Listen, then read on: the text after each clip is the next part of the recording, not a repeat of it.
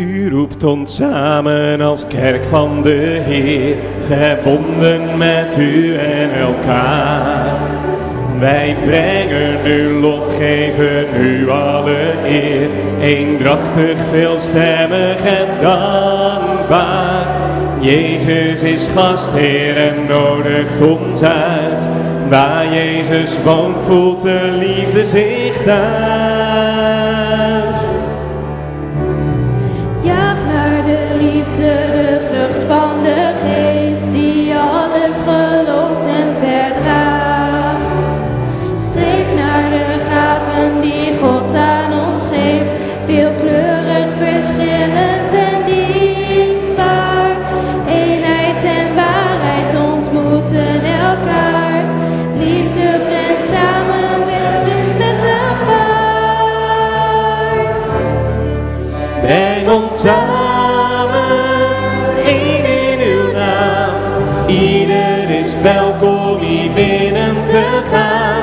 Samen, één door de geest, verbonden in liefde, die u aan ons geeft.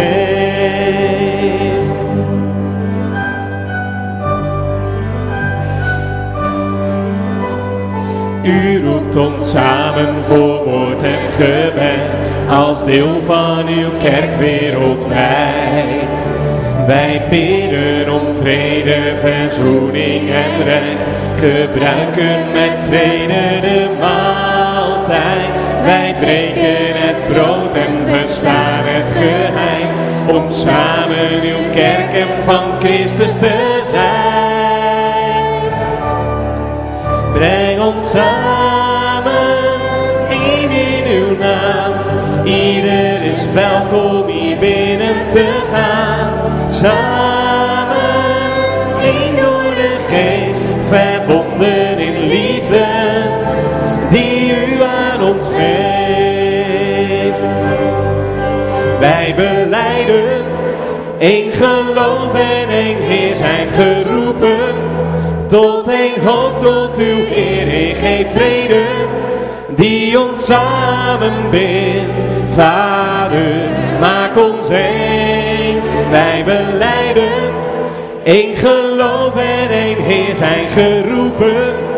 Tot één hoop, tot uw eer, Heer, geef vrede, die ons samenbindt. Vader,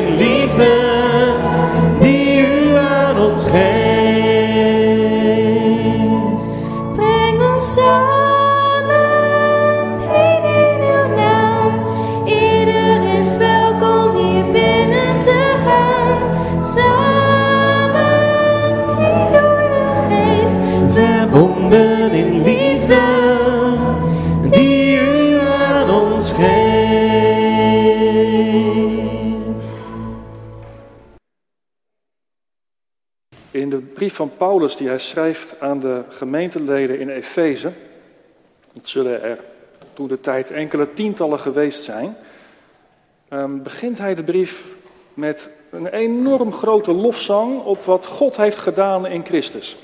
De eerste drie hoofdstukken gaan bijna alleen maar over God, wat Hij heeft gedaan en waaruit wij mogen leven. En dan schakelt de brief om en daar beginnen wij te lezen, Efeze 4, vers 1 tot 16. Efeze 4. Ik, Paulus, die gevangen zit omwille van de Heer, vraag u dan ook dringend de weg te gaan die past bij de roeping die u hebt ontvangen. Wees altijd nederig, zachtmoedig en geduldig en verdraag elkaar uit liefde. Span u in om door de samenbindende kracht van de vrede de eenheid te bewaren die de geest u geeft. Eén lichaam en één geest, zoals u één hoop hebt op de grond van uw roeping. Eén Heer, één geloof, één doop, één God en Vader van alle die boven u allen, door alle en in alle is. Aan ieder van ons is genade geschonken naar de maat waarin Christus geeft. Daarom staat er, toen hij opsteeg naar omhoog, voerde hij gevangenen mee en schonk hij gaven aan de mensen. Hij steeg op. Wat betekent dat anders dan dat hij ook is afgedaald naar wat lager ligt, naar de aarde? Hij die is afgedaald is dezelfde als hij die opsteeg tot boven de hemelsferen, om alles met zijn aanwezigheid te vullen.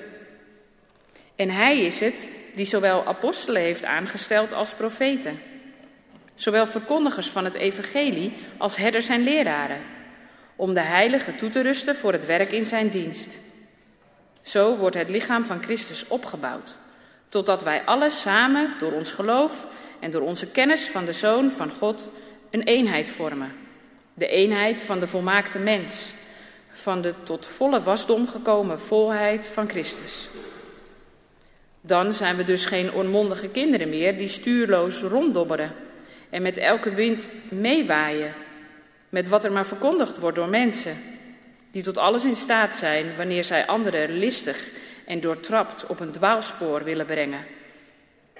Dan zullen we, door ons aan de waarheid te houden en elkaar lief te hebben, samen volledig toegroeien naar Hem die het hoofd is, Christus. Vanuit dat hoofd krijgt het hele lichaam samenhang en wordt het ondersteund en bijeengehouden door alle gewichtsbranden. Ieder deel draagt zijn op eigen wijze bij tot de groei van het lichaam, dat, op zichzelf, dat zo zichzelf opbouwt door de liefde. Dit is het woord van God.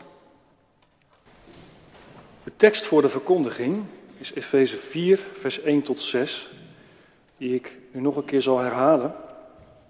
Ik, Paulus, die gevangen zit omwille van de Heer, vraag u dan ook dringend de weg te gaan die past bij de roeping die u hebt ontvangen.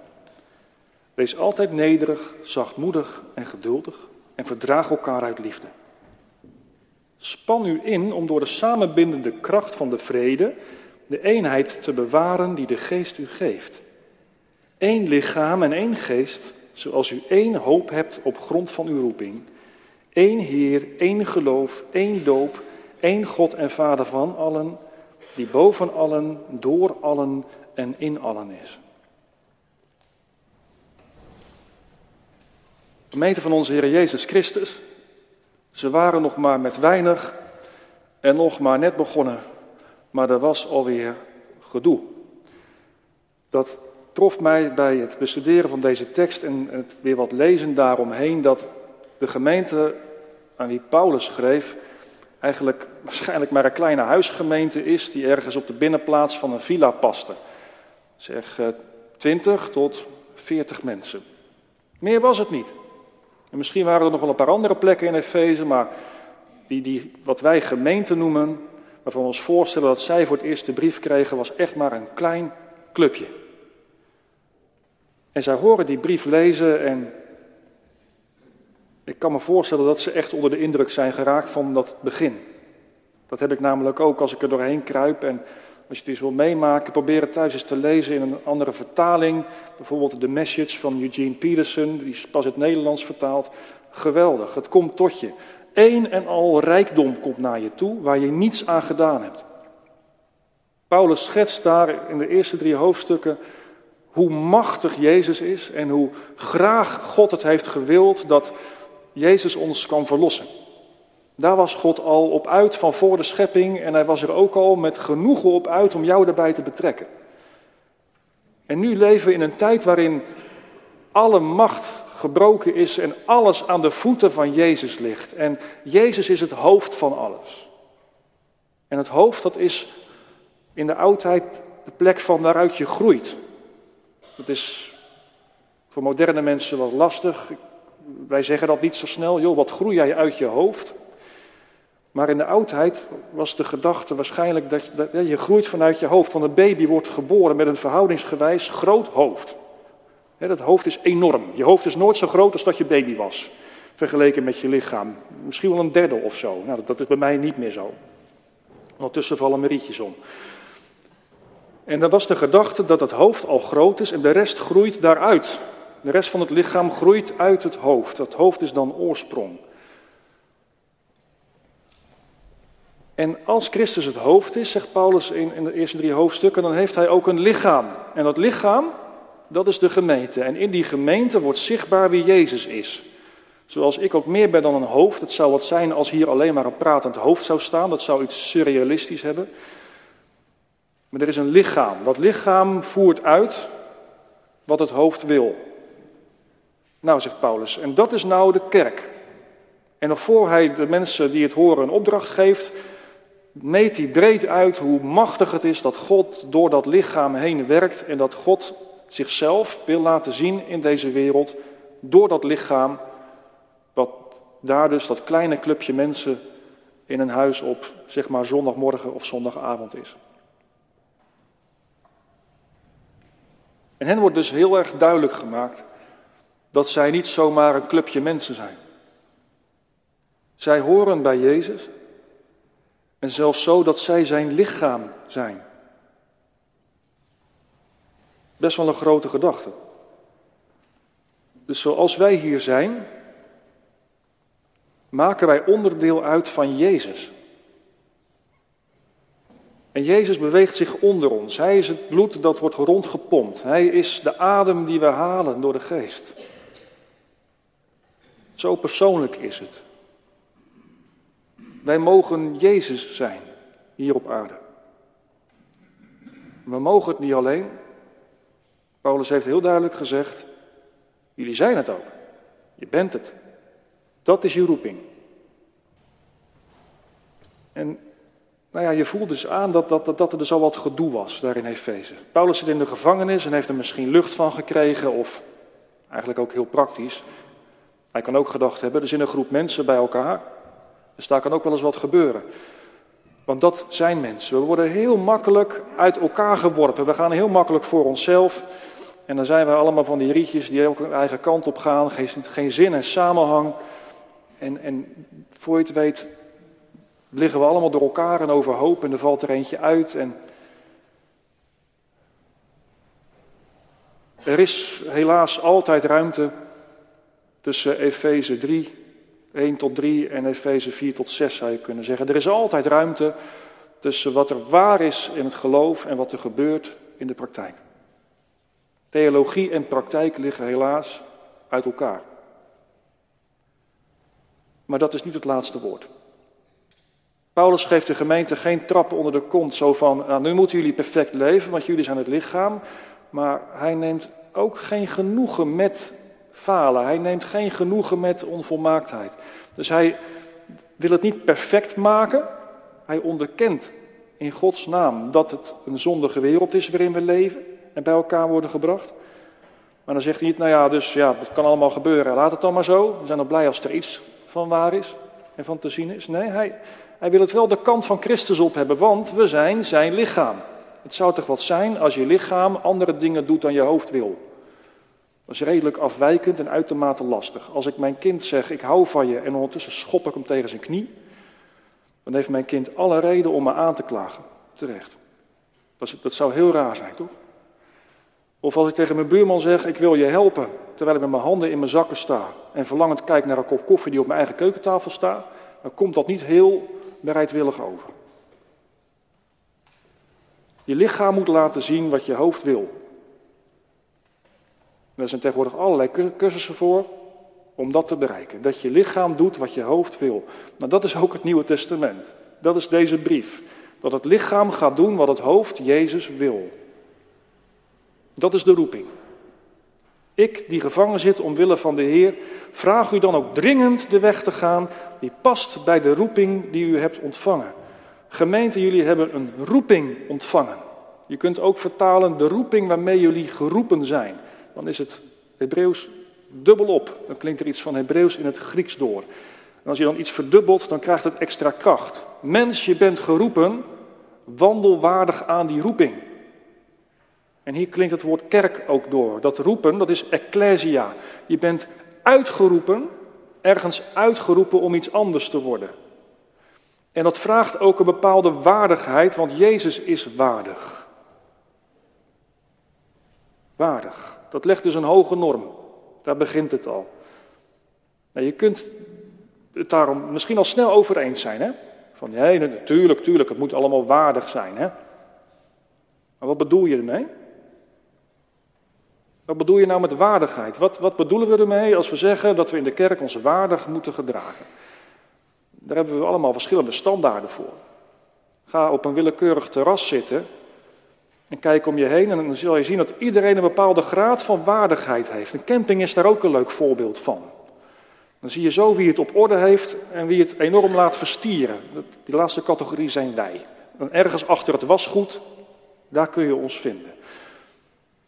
Dat vinden we leuk, maar niet echt waardig en daarom proberen we het af en toe op te ruimen. Thuis lukt dat beter. Nou ja, goed. Daar proberen we het ook. Waardig. Dat gaat het dus niet om wat jij acceptabel vindt. Ja, dan wordt het wel heel simpel. Nee, het gaat om de waardigheid van Christus zelf. Zoals Jezus leefde, zo zijn wij geroepen om te leven. En daar kom je niet onderuit. Hij drukt het de gemeente op het hart. Dat hoor je erin doorklinken. Hij laat ze niet wegkomen met een leven onder hun stand. Bij voorbaat niet. Je leeft in een wereld waarin namelijk alles uit elkaar wordt gegooid. Het is een wereld zonder samenhang. Dat is niet nieuw, dat is hartstikke oud. Waardigheid is dat je je inzet voor de ander, voor de eenheid. En dat je Jezus door jou heen laat werken. Die dat wil. Geef je hem ruimte. Hij is je waardigheid. Dan klinkt het opeens al anders. Waardigheid is dus niet iets wat jij moet bereiken. Waardigheid is dat je ruimte geeft aan wie Jezus is in jouw leven. Hij wil het doen. Hij is het hoofd. Laat hem werken. Dan vallen de dingen vaak al sneller of minder snel uit elkaar. Dan blijft het sneller bij elkaar. Hou je in liefde aan de waarheid, kun je ook zeggen. De waarheid is namelijk dat je al één bent. Dus de waarheid is dit. Hè, die bosrietjes bij elkaar. Paulus zegt niet, nou jullie liggen allemaal door elkaar. Probeer zo goed mogelijk tegen elkaar aan te stapelen. Nee, Efeze 1 tot 3 is, dit zijn jullie in Christus. Jullie horen bij elkaar. En jullie zijn uitgeroepen uit een situatie waarin je allemaal los van elkaar leefde. Je eigen denkbeelden had, zelf bepaalde wat goed was. Dat is er nog wel, maar voor jou is het voorbij. En hoe uit je dat dan? Kun je dat nog concreter maken, die waardigheid? Zeker. Paulus gaat daar heel concreet op in en dan denkt hij vanuit Jezus. Dus Jezus moet zichtbaar worden. En dan geeft hij een aantal concrete opdrachten die te maken hebben met het karakter van Jezus Christus. Dus zoals mijn karakter, mijn denken bepaalt wat mijn lichaam doet. Want ik ben ook onhandig, soms doe ik ook niet wat ik wil. Dat is een ander verhaal. Mijn karakter, mijn denken bepaalt wat mijn lichaam doet.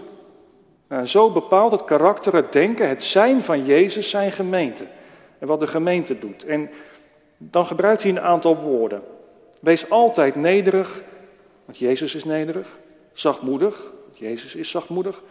En geduldig, Jezus is geduldig. En verdraag elkaar uit liefde. Ja, Jezus verdraagt ook.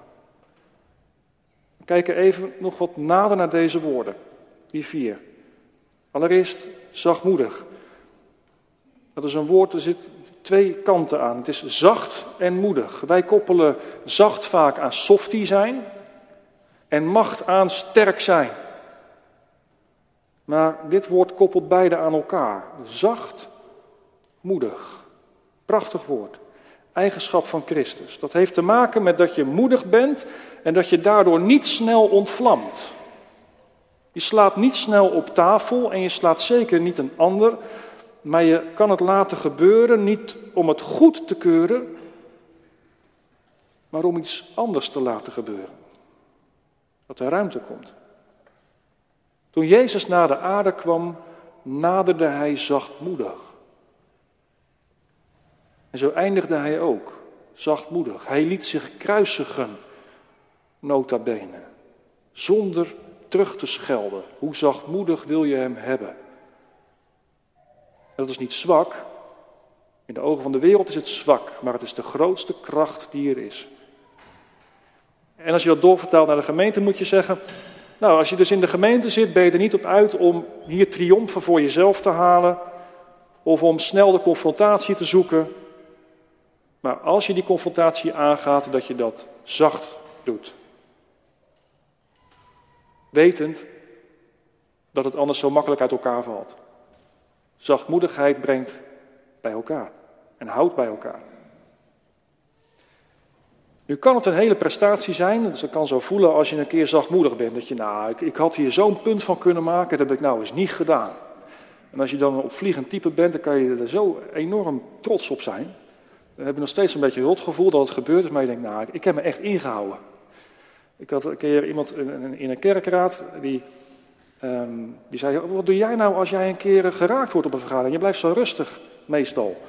Ik zei, nou, ik, ik, schrijf tegenwoordig getallen 1 tot en met 10 op de agenda van de kerkraad. En als er nou iets gebeurt, dan, dan denk ik eerst 1, 2, 3, 4 tot en met 10. En dan is vaak mijn reactie al anders. En een paar weken later na een vergadering sprak hem en ik zei, hoe, hoe ging het? Hij zei, nou, ik heb er 20 van gemaakt. Dat heet geduld. Zachtmoedigheid, dat kan even lukken, maar als het het lange duur wordt, dan kan je het wel zat worden. En daarom een tweede karaktereigenschap van Christus, geduld. Klassiek vertaald langmoedigheid. Komt hetzelfde woord in voor, moed, maar dan lang erbij. Je moet het ook wel even volhouden. Het is lange adem. Want Christus heeft lange adem.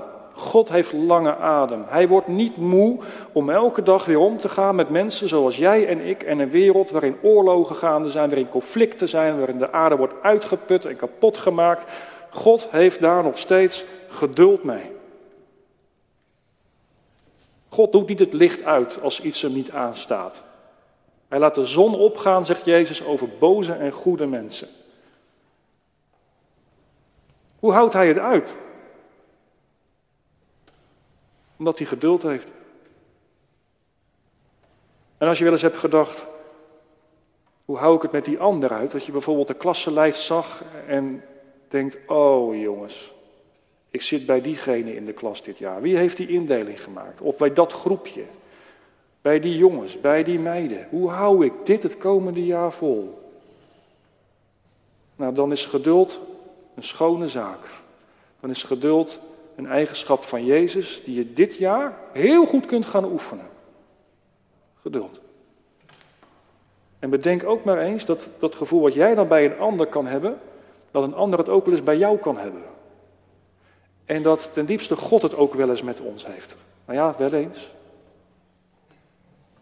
Als je bedenkt hoe een wonder het is dat God het nog steeds met deze wereld uithoudt, dan kan je gaan beseffen dat jij nog lang niet klaar bent. De gemeente vraagt om geduld. En dan vervolgens, verdraag elkaar in liefde. Verdraag elkaar. Dat is een heel ander beeld van kerk dan ik wel eens heb. Ik kan wel eens het gevoel hebben dat de gemeente er is tot eer van God. En dat God er naar de kerk kijkt en er alleen maar blij van wordt. En dat als Jezus hier binnen zou wandelen, dat hij zou zeggen: Geweldig dat hier in Rotterdam zoveel mensen bij elkaar zijn in Delshaven. Ik ben door andere wijken heen gelopen, daar was het minder. Man, man, man, wat geweldig. En jullie houden toch maar vol. Maar Paulus zegt hier: Jezus heeft vooral ook de eigenschap dat hij ons verdraagt. God moet ook wel veel incasseren van ons als kerk. Er er wel eens wat krassen op, er gaat wel eens wat mis. Wat heeft God in de afgelopen week van jou moeten verdragen? Nou, je roeping is om in zijn naam ook een ander te verdragen, want hij verdraagt ons. En dan gaat het niet snel stuk. En ik besef nu dat ik het eerste woord overgeslagen heb. Nederigheid. En nederigheid is dat je in alles niet zegt, oh die fout die jij maakt zou ik nooit maken. Of wat jij nu doet, dat is echt verkeerd. En dat zal ik jou eens gaan vertellen. Nederigheid is dat je niet boven iemand gaat staan, maar naast iemand en zelfs onder iemand. Want dat is Jezus. En zo naar elkaar kijken. Telkens de laagste plek zoeken. Met die andere woorden erbij. Dus vier karaktereigenschappen van Jezus. En dan is er nog iets. We hebben al gezien, je bent al bij elkaar gebracht. Je kunt er niet zomaar uit. En de kinderen, die hebben dat ook mooi laten zien en mij geholpen. En die hebben een lint eromheen gedaan met slagen. En het was eigenlijk wel mooi dat elk kind even een slag gaf. Nou stuurde ik ze met halverwege wel de verkeerde kant op, maar het ging gelukkig goed. En Paulus gebruikt dat beeld om de mensen bij elkaar te houden. Om te zeggen, er ligt al een band om jullie heen. Jullie hoeven niet als het ware dicht tegen elkaar aan te gaan staan en dan zelf een touwtje door te geven, zodat jullie zoveel mogelijk één blijven. Nee, ook hier zegt hij weer in lijn met de eerste hoofdstukken, jullie horen al bij elkaar en er ligt al een band bij elkaar. Nou, bewaar die band dan ook. Doe hem niet af. Dat je denkt van, er is een band omheen, dat is best wel lastig, weet je wat. Oh, ik zie daar een knoopje los, ik loop weg. Want dan valt alles uit elkaar. Het is geen lint dat je moet doorknippen en dat je zegt, nou, nu ben ik pas echt vrij. Nee, zegt Paulus, je bent vrij als je respecteert dat die band er is. De band van de vrede van de Heilige Geest. En vrede, dat is een verwijzing naar het Hebreeuwse woord shalom. En shalom is dat alles harmonieus bij elkaar hoort. Dus niet dat nou ja, hier de rietjes als het ware tegen elkaar zeggen, nou we zitten bij elkaar, het is wel krap, wanneer kan ik weg? Nee, het is de goede orde waarin iedereen tot zijn recht komt. Het is geen Noord-Korea, zeg maar. Allemaal hetzelfde uniformpje en dezelfde pas. Nee, het is ook diversiteit. Nou moet je een voorbeeld nooit te veel uitmelken, maar ik zag vanmorgen wel dat ik rietjes mee had die allemaal verschillend zijn. En dat is het ook. Je hoeft niet de ander te worden, maar je mag wel één zijn en die band voelen en die band geloven. Net zoals je de band geloofde dat of het zo geloofde dat je zei, nou, het valt zo uit elkaar. Nou, geloof ook zo dat je uit elkaar valt zonder die band van de geest. En geloof ook dat je al bij elkaar hoort, dat een uitgangspunt is. En dan tenslotte, hoe God dat doet. Die band. Paulus gebruikt zeven woorden om het bij elkaar te houden. Zeven woorden die allemaal weer de oorsprong in God hebben. Schitterend is dat. Hij gebruikt zeven woorden en niet, uh, hij zegt niet bijvoorbeeld uh, beleidsplan, missie, visie, organisatiestructuur, taken verdelen, management, voorganger, diaken, ouderling. Misschien heb ik er nou ongeveer wel zeven. Nee, dat zijn allemaal woorden die wij kunnen maken. Maar hij gebruikt zeven andere woorden die vanuit God komen. En waar we helemaal niks aan gedaan hebben en die er gewoon al zijn en zullen zijn. Ik noem ze. Eén lichaam, dat is het uitgangspunt. Je bent al één lichaam, dat heeft hij uitgelegd. En één geest. Nou, dat is een geest met een kleine en een grote letter. Er wordt gediscussieerd of, of dat nou een geest, onze geest is of Gods geest. Maar het zal wel allebei zijn, denk ik. Het is en dat wij één van geest zijn, dus dat we elkaar zoeken. Maar het is vooral ook Gods geest. Niemand van ons heeft een aparte heilige geest. Het is dezelfde geest die in ons werkt. Vervolgens één hoop op grond van uw roeping. Dus uiteindelijk hopen we allemaal hetzelfde. Dat Christus voor ons gekomen is, gestorven, begraven en opgestaan en dat zijn koninkrijk komt. Eén Heer. Er is er één die de leiding heeft en dat is niet één van ons, dat is Jezus. Gelukkig. Eén geloof. Nou, dat hebben we niet bedacht. Maar dat is voorgegeven. Geloof is voorgegeven. Je mag geloven wat jou gezegd is. Weer een slag erbij. Eén doop. We zijn allemaal ingevoegd in hetzelfde lichaam. En de doop betekent ook dat jij gestorven bent en opgestaan met Jezus. En dat je bij een andere gemeenschap hoort. Het lichaam van Christus. En als laatste de grootste. Eén God en Vader van allen, die boven allen, door allen en in allen is. Zeven slagen van de geest. Getal van de volmaaktheid. Zo houdt God ons bij elkaar. En Paulus zegt, blijf hier heel dichtbij. Bewaak dat. Besef het. En leef eruit. Dan leef je ter ere van Vader, Zoon en Geest. En dat zit verborgen in dat laatste zinnetje. Eén God en Vader van allen, die boven allen, door allen en in allen is. Hier hoor je een klein beetje drie-eenheid in. Dat, de Vader boven allen, de Allerhoogste God, de Zoon door allen. En wij zouden misschien sneller zeggen voor allen, dat hij zijn leven gaf. Maar hier is dan door allen. Jezus die door allen, dus ook door jou, heen wil leven. En in allen. De Heilige Geest. Lof zij Vader, Zoon en Geest in de gemeente, nu en tot in eeuwigheid. Amen.